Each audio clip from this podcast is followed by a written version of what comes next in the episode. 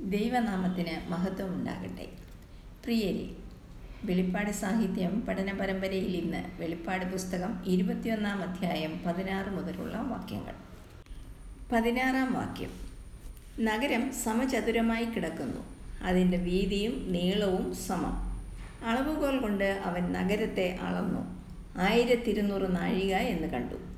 അതിന്റെ വീതിയും നീളവും ഉയരവും സമം തന്നെ.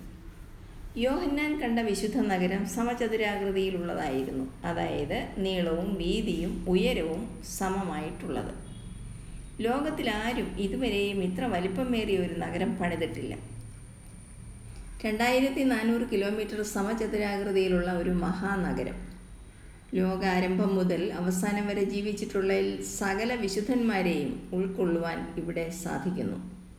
യഹൂദ പാരമ്പര്യത്തിൽ ചതുരം സമ്പൂർണതയെയും വിശുദ്ധിയെയും സൂചിപ്പിക്കുന്നതാണ്. പഴയ നിയമത്തിലെ ഹോമയാഗപീഠവും ധൂപപീഠവും മഹാപുരോഹിതന്റെ മാർവിലെ കവചവും കച്ചയും എല്ലാം സമചതുരത്തിലുള്ളതായിരുന്നു. പുറപ്പാട് പുസ്തകം ഇരുപത്തിയേഴാം അധ്യായം ഒന്നാം വാക്യം മുപ്പതാം അധ്യായം രണ്ടാം വാക്യം ഇരുപത്തിയെട്ടാം അധ്യായം പതിനാറാം വാക്യം. എഹസ്കേലിന്റെ ദർശനത്തിലുള്ള പുതിയ എരിശിലേമും സമചതുരാകൃതിയിലായിരുന്നു.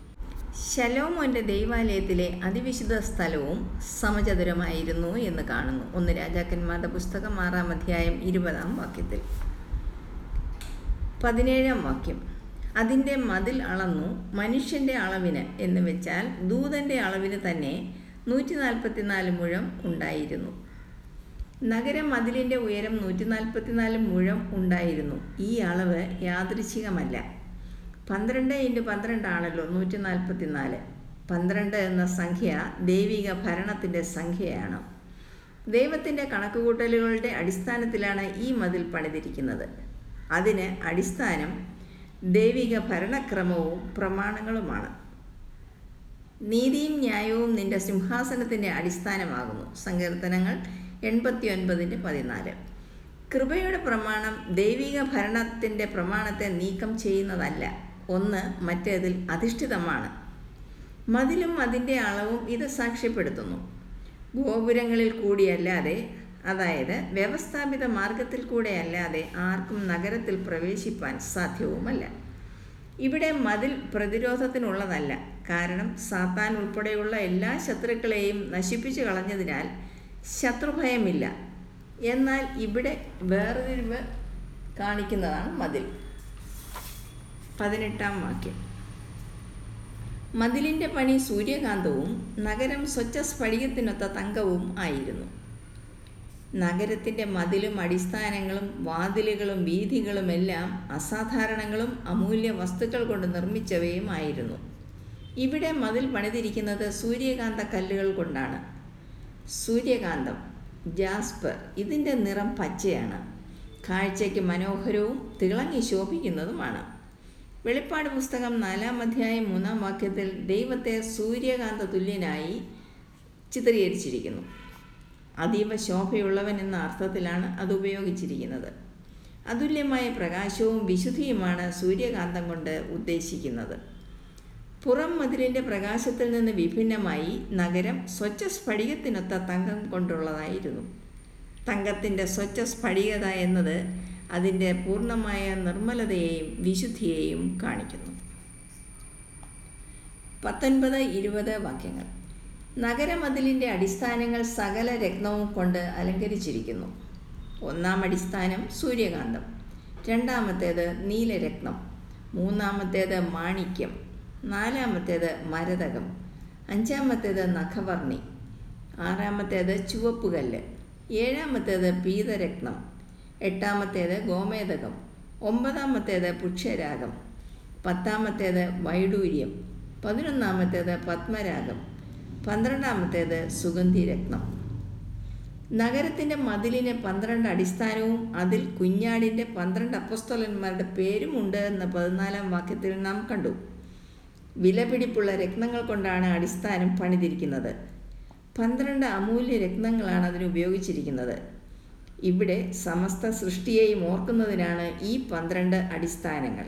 എന്നാൽ പഴയ നിയമത്തിൽ മഹാപുരോഹിതൻ മാർ പതക്കത്തിൽ പന്ത്രണ്ട് ഗോത്രങ്ങളുടെ പേരുകൾ എഴുതിയ പന്ത്രണ്ട് കല്ലുകൾ അഥവാ രത്നങ്ങൾ പതിപ്പിച്ചിരുന്നു എന്ന് നാം വായിക്കുന്നു.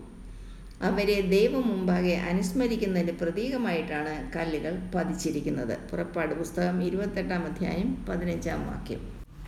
അപ്പസ്തലന്മാരുടെ പേരുകൾ കൊത്തിയ പന്ത്രണ്ട് അടിസ്ഥാനങ്ങൾ പന്ത്രണ്ട് രത്നങ്ങളാണെന്ന് നാം കണ്ടു.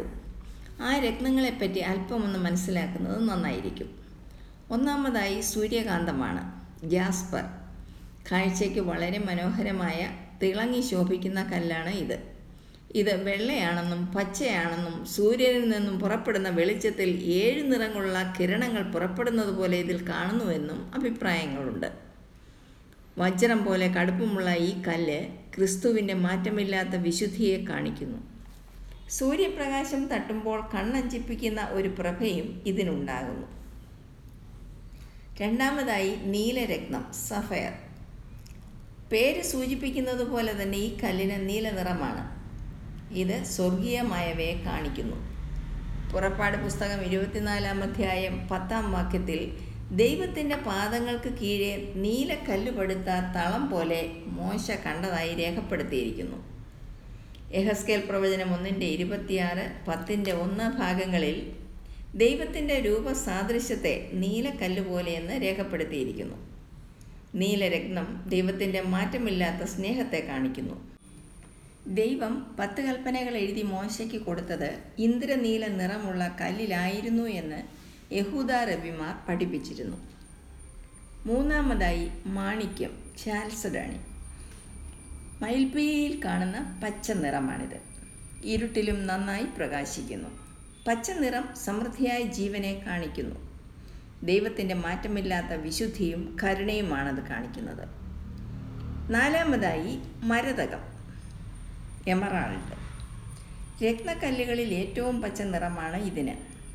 വെളിപ്പാട് പുസ്തകം നാലാം അധ്യായം മൂന്നാം വാക്യത്തിൽ സിംഹാസനത്തിന് ചുറ്റും മരതകത്തോട് സദൃശമായ ഒരു പച്ച വില്ലുണ്ട് എന്ന് കാണുന്നു.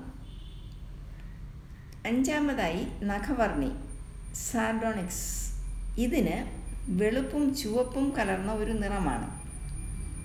ഈ രണ്ട് നിറങ്ങളെയും ആത്മീക അനുഭവത്തോട് ചേർത്ത് ചിന്തിക്കാവുന്നതുമാണ്. എന്റെ പ്രിയൻ വെണ്മയും ചുവപ്പും ഉള്ളവനെന്ന് ഉത്തമഗീതങ്ങളുടെ പുസ്തകം അഞ്ചാം അധ്യായം പത്താം വാക്യത്തിൽ വായിക്കുന്നുണ്ട്. ആറാമതായി ചുവപ്പ് കല്ല് സാർഡിയസ് രക്തനിറം. സർദീസിൽ സുലഭമായി കണ്ടുവരുന്ന കല്ലായതിനാൽ ഇതിനെ സാർദീസ് എന്ന് വിളിക്കുന്നു. സാധാരണ കൊത്തുപണികൾക്കായി ഇത് ധാരാളം ഉപയോഗിക്കുന്നുണ്ട്. ഇത് വീണ്ടെടുപ്പും അതിന്റെ സന്തോഷവും കാണിക്കുന്നു. പുതിയ എരിശിലേമിൽ പാർക്കുന്നവർ കുഞ്ഞാടിന്റെ രക്തത്താൽ വീണ്ടെടുക്കപ്പെട്ടവരും അതിന്റെ സന്തോഷം അനുഭവിക്കുന്നവരുമാണ്. ഏഴാമതായി പീതരക്തം ക്രിസലൈറ്റ്. ഇതിന് സ്വർണം നിറഞ്ഞ മഞ്ഞ നിറമാണ്. ഊതിക്കഴിച്ച പൊന്നിന്റെ നിറം. അത് മഞ്ഞയാണ്. വിശ്വാസത്തോടാണ് ഇതിനെ താരതമ്യം ചെയ്തിരിക്കുന്നത്. അഗ്നിപരിശോധനയിലൂടെ തിളക്കം പ്രാപിച്ച വിശുദ്ധന്മാരാണ് പുതിയ എരിശിലേമിൽ ഉള്ളത്. എട്ടാമതായി ഗോമേതകം ബെറിൽ. നീല കലർന്ന പച്ച നിറമാണിതിന്. സമുദ്രത്തിന്റെ അടിയിൽ കാണുന്ന സ്വച്ഛതയുള്ള നീല നിറത്തോട് സാദൃശ്യപ്പെടുത്താം. ഉത്തമഗീതങ്ങളുടെ പുസ്തകം അഞ്ചാം അധ്യായം പതിനാലാം വാക്യത്തിൽ കർത്താവിന്റെ കൈകൾ ഗോമേതകം പതിച്ച സ്വർണ നാളങ്ങളോട് സാദൃശ്യപ്പെടുത്തിയിരിക്കുന്നു. ഗോമേതകം കർത്താവിന്റെ മഹത്വത്തെയും അളക്കാൻ കഴിയാത്ത ദൈവസ്നേഹത്തെയും പ്രകടമാക്കുന്നു. ഒൻപതാമതായി പുഷ്യരാഗം ടോപ്പാസ്. പച്ച കലർന്ന സ്വർണ നിറമാണിതിന്. യോബിന്റെ പുസ്തകം ഇരുപത്തെട്ടാം അധ്യായം പത്തൊൻപതാം വാക്യത്തിൽ ജ്ഞാനത്തെയും വിവേകത്തെയും ഈ രത്നത്തോട് ഉപമിച്ചിരിക്കുന്നു. പത്താമതായി വൈഡൂര്യം ഡയമണ്ട്. വെള്ളക്കല്ലിൽ സ്വർണപ്പൊട്ടുകൾ ഉള്ളത്. വെള്ളക്കല്ല് ജീവിത നൈർമല്യത്തെ കാണിക്കുമ്പോൾ സ്വർണപ്പൊട്ടുകൾ പരിശോധനയിലൂടെ കൈവരിച്ച ദിവ്യഗുണങ്ങളെ കാണിക്കുന്നു അഥവാ വ്യക്തമാക്കുന്നു. പതിനൊന്നാമതായി പത്മരാഗം. ജാസിന്ത് നീല കലർന്ന ധൂമ്രവർണമാണിതിന്. നീല നിറം സ്വർഗത്തിന്റെ പ്രതീകമാണ്. ധൂമ്രവർണം അഥവാ ചുവപ്പ് രാജകീയ നിറവുമാണ്. രാജത്വവും ദൈവനീതിയും ഇത് വ്യക്തമാക്കുന്നു. പന്ത്രണ്ടാമതായി സുഗന്ധി രക്തം അഥവാ അമെത്തിസ്റ്റ്. കടും വയലറ്റ് നിറം. സുബോധത്തിന്റെ പ്രതീകമാണ് ഈ രത്നം.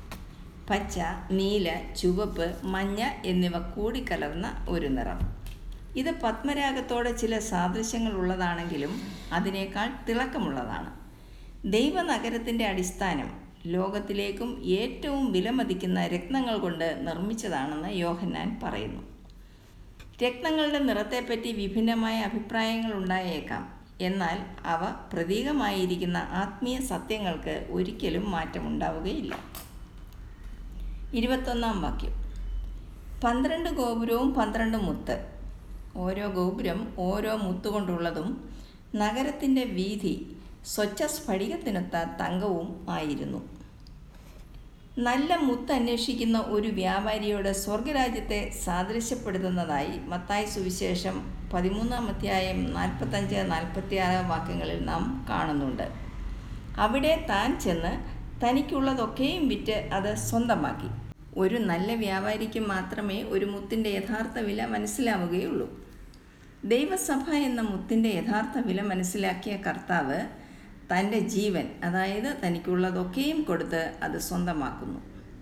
ഇവിടെ പുതിയ എരിശിലേം നഗരത്തിന് ചുറ്റുമുള്ള നൂറ്റി നാൽപ്പത്തിനാല് മുഴം ഉയരമുള്ള മതിലിന്റെ മുകളിലുള്ള പന്ത്രണ്ട് ഗോപുരങ്ങളും ഓരോ മുത്തുകൊണ്ടുള്ളതാണെന്ന് പറഞ്ഞിരിക്കുന്നു.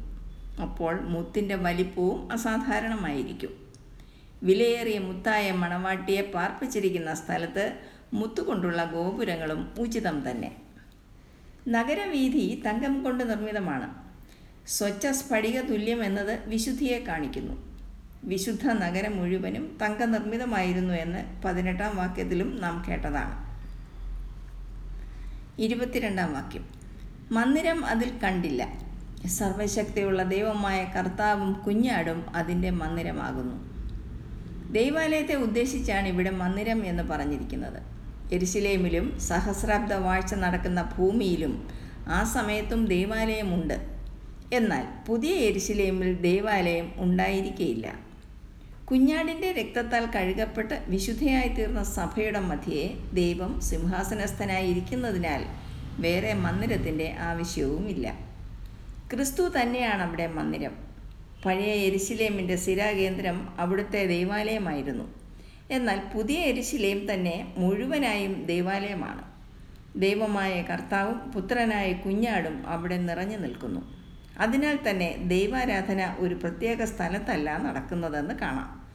അപ്പോൾ പിന്നെ മന്ദിരത്തിന്റെ ആവശ്യവും ഉണ്ടാകുന്നില്ല. അതായത് നവ എരിശിലേം മൊത്തത്തിൽ ഒരു ദൈവാലയമാണ് എന്നർത്ഥം. തുടർന്നുള്ള ഭാഗം അടുത്ത എപ്പിസോഡിൽ കേൾക്കാവുന്നതാണ്. ദൈവം നമ്മെ ഏവരെയും സമൃദ്ധമായി അനുഗ്രഹിക്കട്ടെ.